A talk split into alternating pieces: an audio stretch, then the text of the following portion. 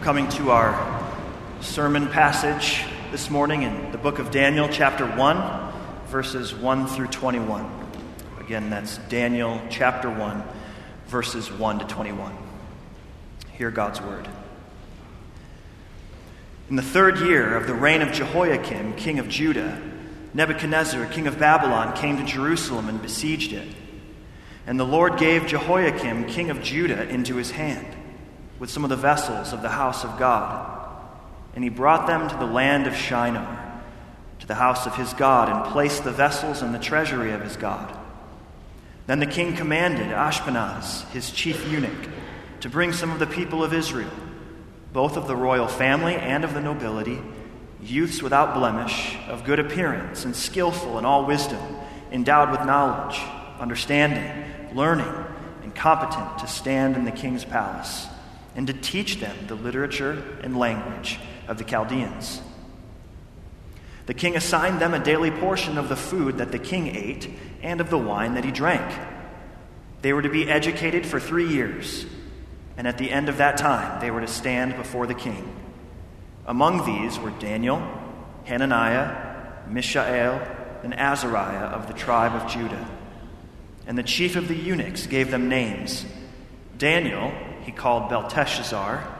Hananiah he called Shadrach. Mishael he called Meshach. And Azariah he called Abednego. But Daniel resolved that he would not defile himself with the king's food or with the wine that he drank. Therefore, he asked the chief of the eunuchs to allow him not to defile himself.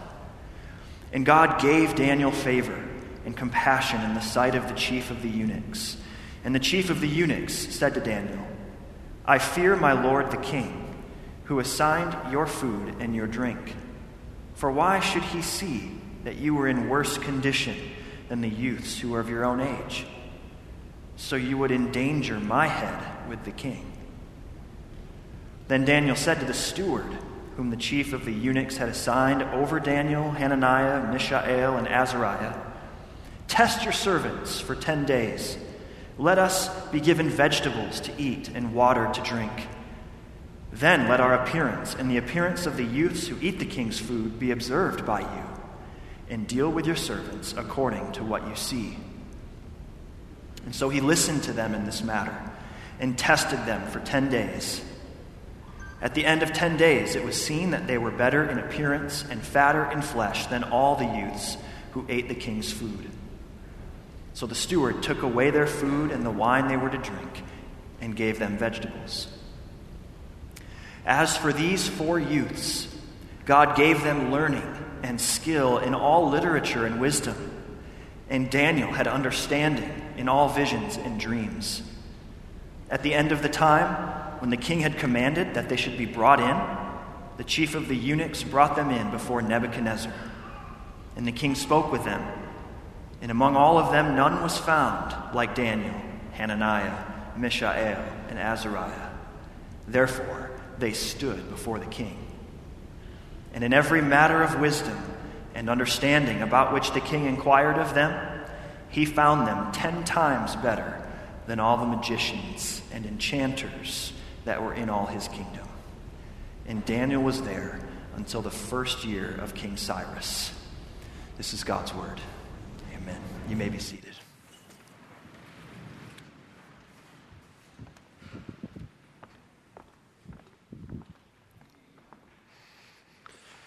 Let's pray together.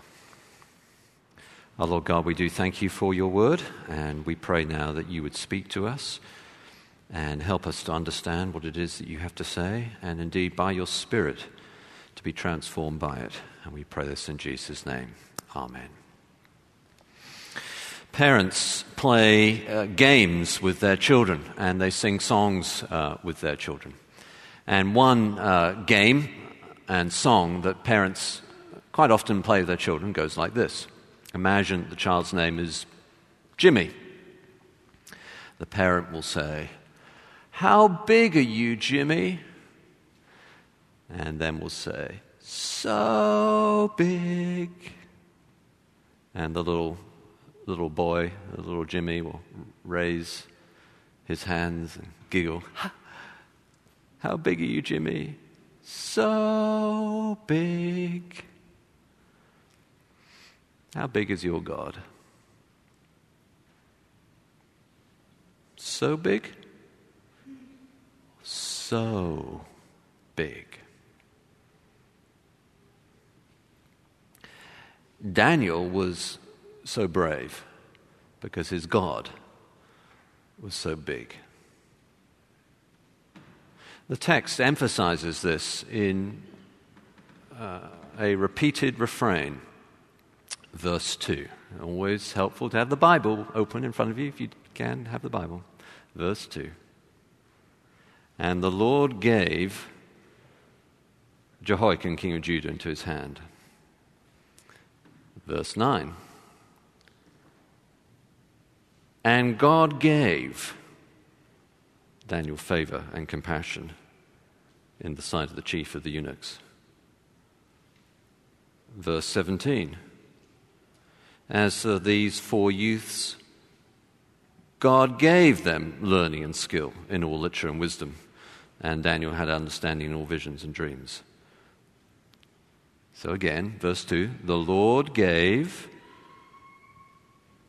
verse 9, and God gave, verse 17 God gave.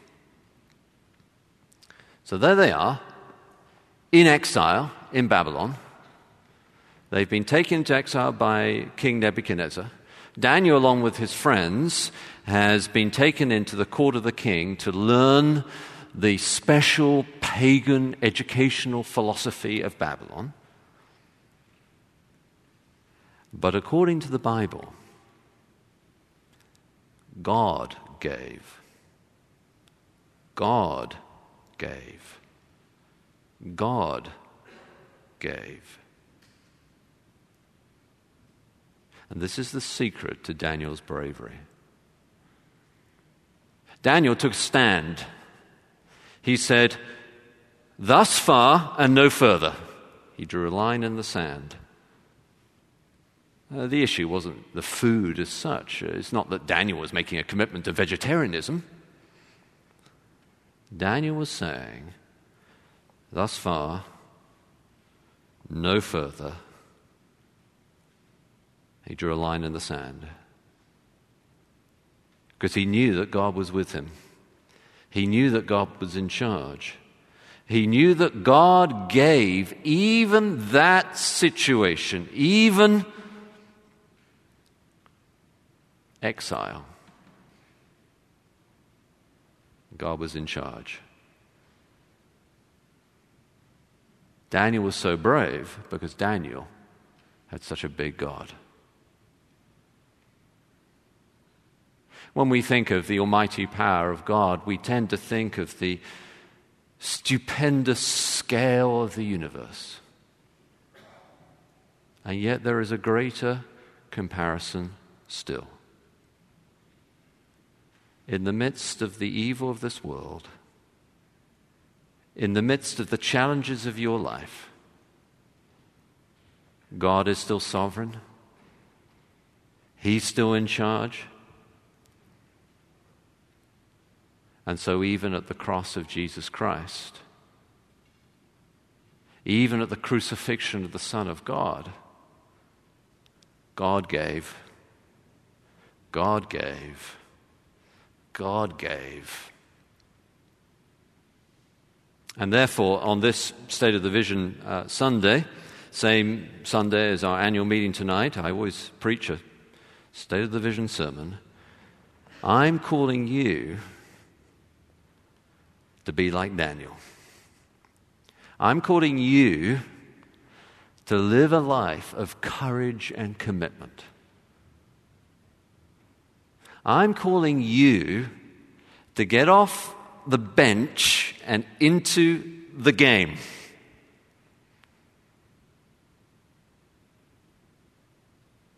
I'm calling you to take a stand, make a difference.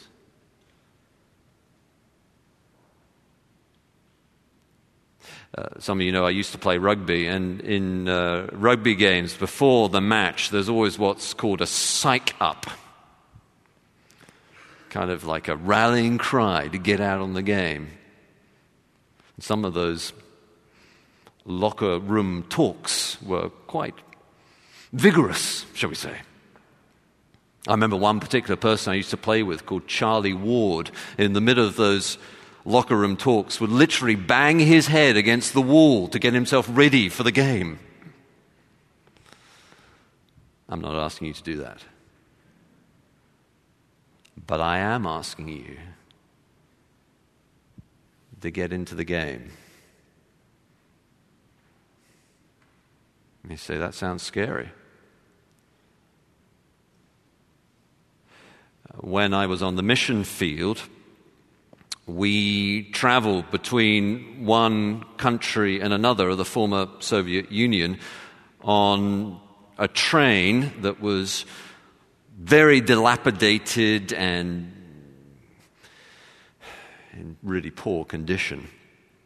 And we traveled through the night, our mission team, me and two other women on the mission team in the third class of this carriage, um, surrounded by other people, packed in with broken windows, darkness, very little light. We've been given a rather expensive suitcase to transport from one country to another to give to a missionary. It had in it various supplies and I think money for this missionary. You couldn't just wire money to this country, you had to physically bring it in. And in the middle of that long train journey, packed in with other people, with this very expensive looking suitcase that was saying, Rob me, rob me, rob me. We sat down opposite a man who I think was certainly a mafia guy. I've told this story to my children. They know it as the knife story. The mafia guy in the middle of the night, once these two fellow team members of mine at the time had fallen asleep, about one in the morning, he got out a long knife. And he had the hairiest back of his hands I'd ever seen in my life. And he started to shave the back of his hands with his knife, the hair. And he kept on saying to me over and over again, You're tired. Go to sleep.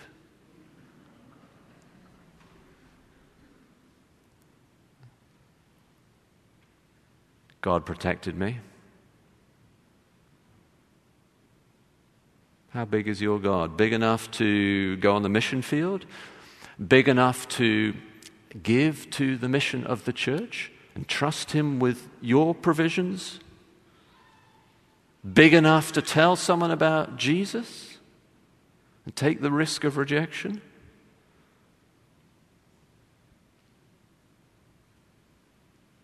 Sometimes people ask me, Why are you in America? You sound like you're from a foreign country. What brought you here? And the, the answer is that God brought me here. And when we first flew out, we flew out with a laptop, a printer, three suitcases, nowhere to stay, to a church of 20 to 30 people, really 20 to 30 people, because one of the family members had 10 children, so it was really 20 to 30. And we flew out to a church with a long history of conflict. One of the local pastors said to me when I arrived, When I heard you were coming, I thought, oh no, another pastor for them to chew up and spit out. And we flew out to a church which was, had nowhere to meet. It was meeting in the Seventh day Adventist building on Saturday night, and we met on Sunday morning, a convenient arrangement. And we flew out to this church with no money, not enough to pay us for any more than a year, with all the savings put together. I remember looking at the church growth theory of American churches during those early years. And what I discovered was that for a church to grow, you had to have one parking space per 1.5 Americans. I wasn't sure what 1.5 Americans meant, but That was the statistic. And I looked out of our window one day at that church and realized that we had no parking spaces. None.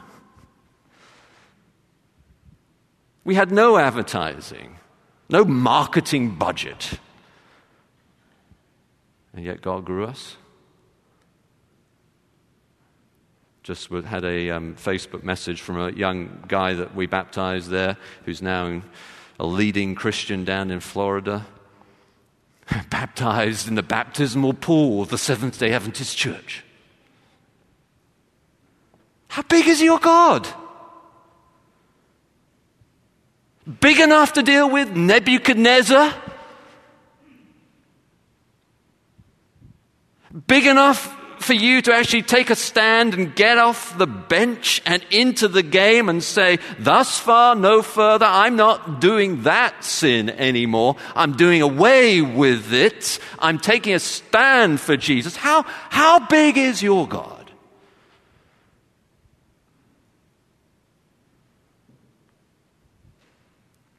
I'm doing a Bible study right now with some men in the congregation. We're going through 2 Timothy each week. It's a Zoom Bible study. And we, we've got to the part, point where Paul says to Timothy, his young protege, don't argue about words. What was going on in Ephesus at the time is there's various different kinds of false teaching. And the temptation when you are faced with a Nebuchadnezzar pagan philosophy is to spend all your time attacking and going on Twitter and engaged in a war of words. Don't do that, Paul says to Timothy. Instead, teach, train, evangelize. Don't curse the darkness, light a candle.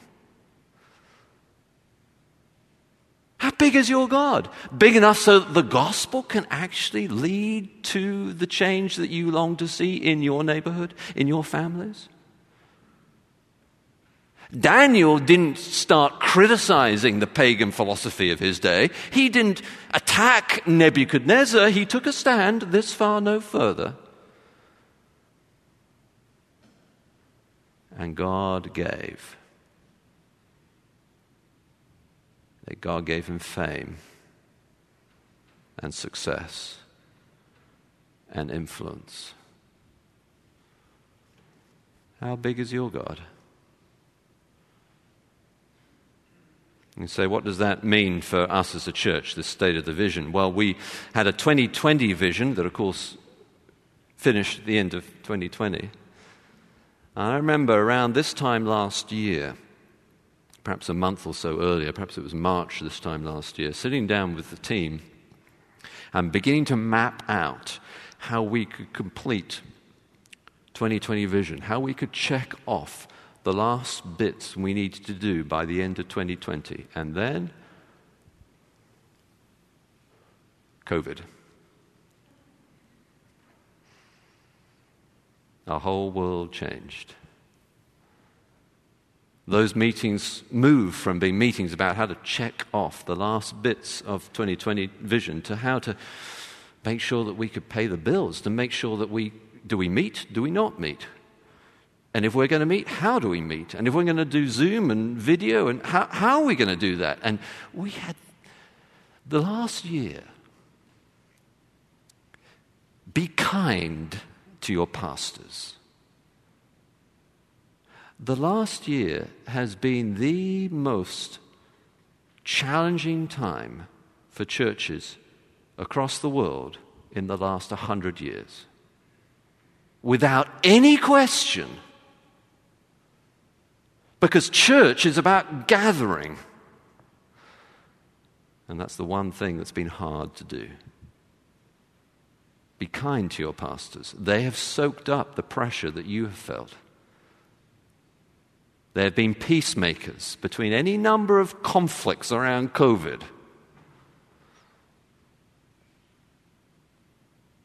Our pastors, our elders have done an extraordinary job. Uh, Mark Taylor chaired the elders uh, this year for the third year in a row in the midst of a global pandemic. And yet, how big is our God? This is what God did. We had a capital campaign. In the middle of a global pandemic. wow. We're doing a church plant. Our first national church plant. There's a whole story behind that of how God prepared the way how God connected relationships in ways that we could not have predicted or planned. In the middle of a of COVID. Our budget. We ended this year's budget with a percentage better than any in the last eight years. It's amazing we had our largest ever membership class in February. That's how big our God is. Same time, the church leadership's been through a vision process. Obviously, 2020 vision comes to the end in the end of 2020. We're now in 2021. So, what's next? Where are we? Where we're we going? How are we going to get there? So, our vision process, we used uh, obviously uh, tools. We relied upon scripture primarily. We prayed. We had planning. We had a special planning weekend. We had various subcommittees and teams planning out various things over the last nine months. We've done surveys of the congregation and of the neighborhood and we've done a deep dive into our data as a church. What does it all show us? Where are we? Where are we going? How are we going to get there? Where we are. Here's how we would summarize where we are as a congregation. We feel we understand the Bible. By and large, we feel like we have a fairly good grasp of the Bible. I'm sure there's always more we can learn, we feel like we have a fairly good grasp of the Bible. But we're aware we're not so good at actual practical discipleship and evangelism. In theory, we know how to disciple someone. In practice, we're not doing it that often. In theory, we know how to evangelize someone, tell someone about Jesus. In practice, we're not doing it as often as we could be. We also feel anxious. I think that's probably got worse in the last year. And we feel busy, pulled in many different demands by family and work, sports. We're actually reaching more people, the data shows. Uh, baptisms are up by about 7%. Visitors are up by about, I think it's 4% or so. Overall members and regular attenders in our data is up by about 2.5% or something like that. We're reaching more people. The, the, the, um, uh, the Zoom thing, the broadcast thing, has reached many people this year. We're reaching more people. But we're less frequent in actual attendance. The number of weeks a year we actually go to a small group or go to an adult community or go to church. Seems to be where we are. So, where are we going? Well, that comes down to, of course, vision and mission. And the answer to that is our vision and mission is the same hasn't changed. Our vision is the God centered gospel of Jesus Christ, proclaimed in us as a church and through us to the world by the transforming power of the Holy Spirit. So we are a God centered, gospel centered, Jesus proclaiming, global vision, spirit empowered kind of church. That's our vision. It's the same, hasn't changed. And our mission we summarize simply in three words proclaiming the gospel. It's now on the tower as you come in, proclaiming the gospel. Hasn't changed, but clearly there's a gap. How do we get closer to this vision? How do we fulfill this mission? So we have now, uh, how are we going to get there? Five initiatives. And these will be adjusted and tweaked over the next year or so. These aren't set in stone. Life changes. We don't know the future, only God knows the future. But these currently are our initiatives. First, pathway. So, in the surveys and in the conversation, it became clear that we need to do a better job of explaining to our neighbors and those we're trying to reach what it is that College Church offers. We thought about it in terms of the hero of the story. What's the hero of the story we're telling? The hero of the story is not the staff, it's not the pastors, it's not the elders, it's not the deacons. The hero of the story are the people we are called to serve. That means the congregation, it means the mission of the church outside the four walls of the church. So we've come up a very simple pathway to explain what it is that, as a church, we're offering.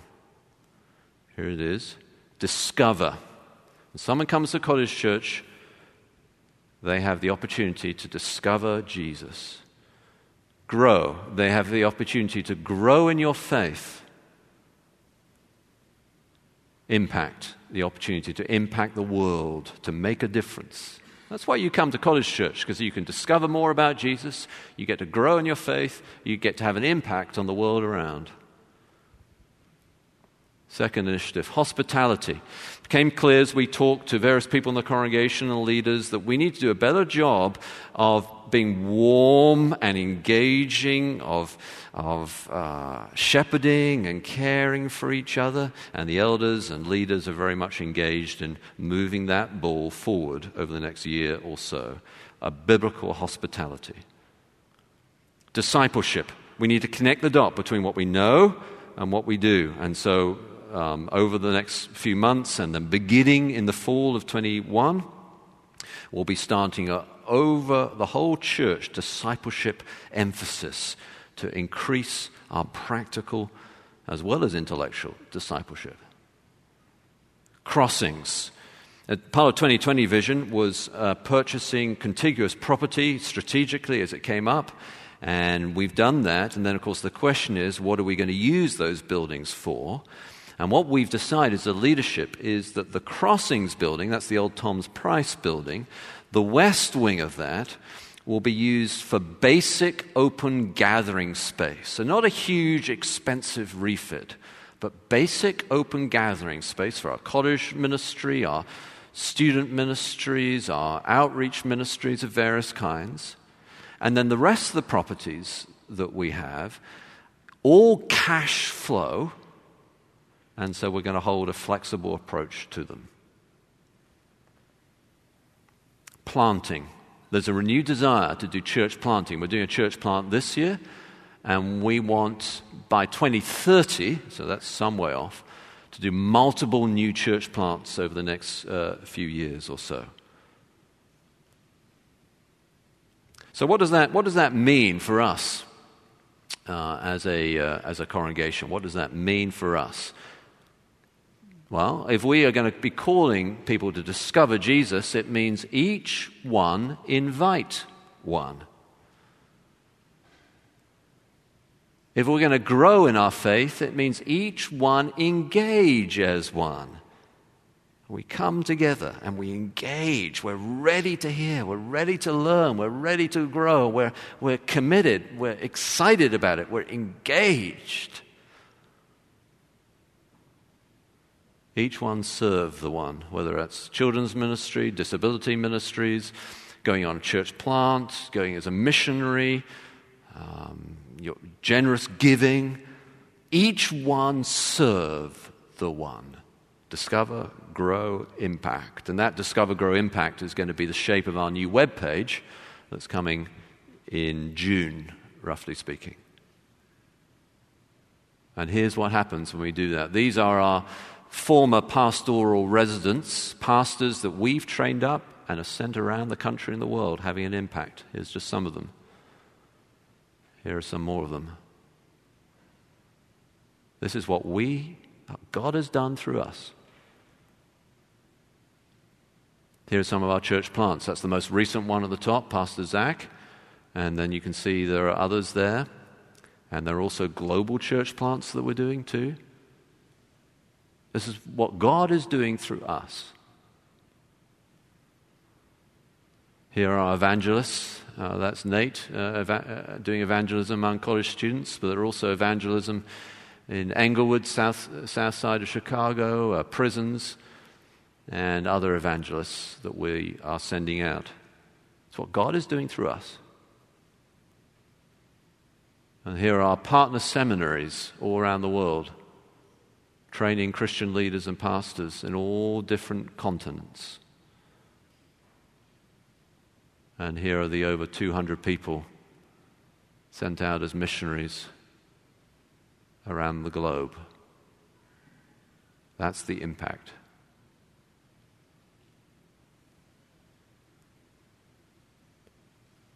How big is your God?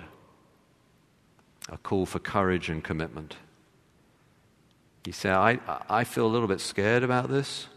I'm not sure I can invite one. Corrie Ten Boom, who was used by God to rescue Jews during the Second World War, subsequent to that, had a global ministry going around encouraging people that God can use anyone.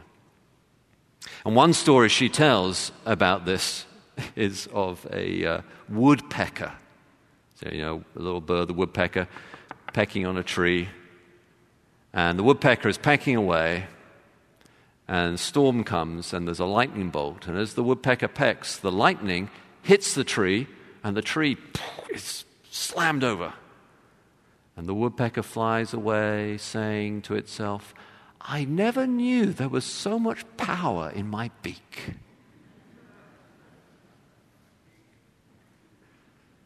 It's not about how big you are, it's about how big God is. Let's pray together.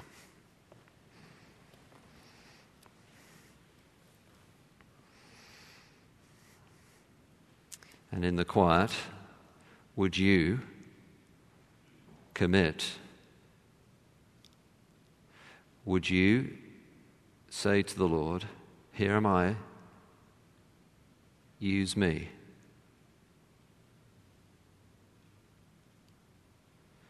Would you ask God to fill you with His Spirit? It's not about your power, it's about His power. It's not about how big you are, it's about how big He is.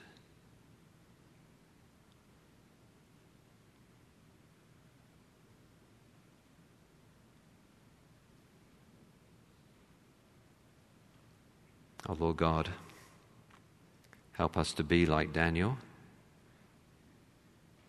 take a stand of courage and commitment because you are such a big God. And we pray this in Jesus' name. Amen.